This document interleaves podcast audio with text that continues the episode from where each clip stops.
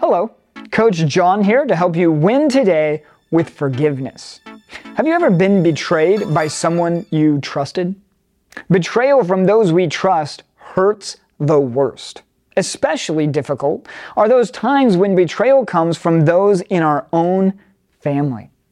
There's a story in the Bible of a young man who felt that exact betrayal.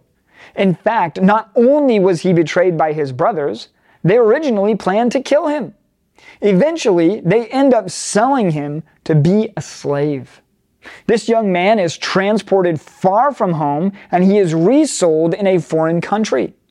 There, he starts to do well for himself and he rises in favor and responsibility, and from all appearances, begins to be comfortable right up until he is betrayed again.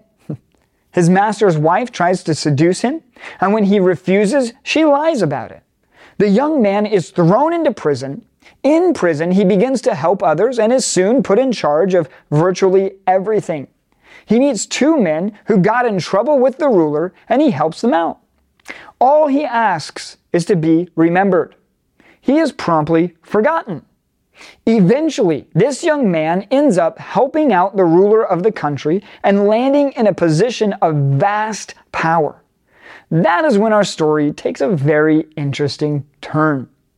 The young man's brothers, the ones who betrayed him, end up coming to buy food in the country he is now second in command of. Through a series of events, he tests them and then reveals himself to them. You can imagine their shock and dismay at learning they are under the power of the brother they betrayed. They assume that he is going to get revenge. Instead, listen to what he says Genesis 50, verse 20. As for you, you meant evil against me, but God meant it for good, to bring it about that many people should be kept alive as they are today. Our young man was named Joseph. He plays a central role in delivering God's people from famine. Notice that Joseph's focus is on God. When someone sins against us, when we are betrayed, we have a choice to make. Will we focus on what was done, on the person who wronged us, or will we focus on God? Even the difficulties and trials of our lives have a purpose in God's plan. That truth doesn't make betrayal any easier to bear.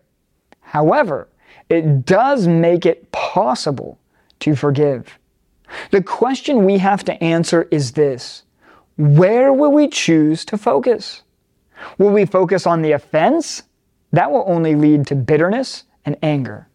Or will we focus on God, trusting that He has a plan and purpose and will work all things together for His glory and our good? Joseph endured betrayal after betrayal, trial after trial, but he did not lose sight of God. When the time came and his brothers were in his power, Joseph chose forgiveness. I believe that he was only able to choose forgiveness because he had chosen to focus on God.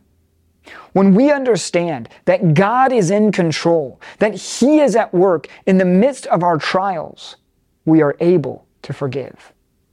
I don't know what you are going through right now, but I do know this God is right there with you. Our loving, gracious, and merciful Heavenly Father is right there with you. He knows what has been done to you. He knows the trials you face. He is there. Because God is at work in your life, you can choose forgiveness.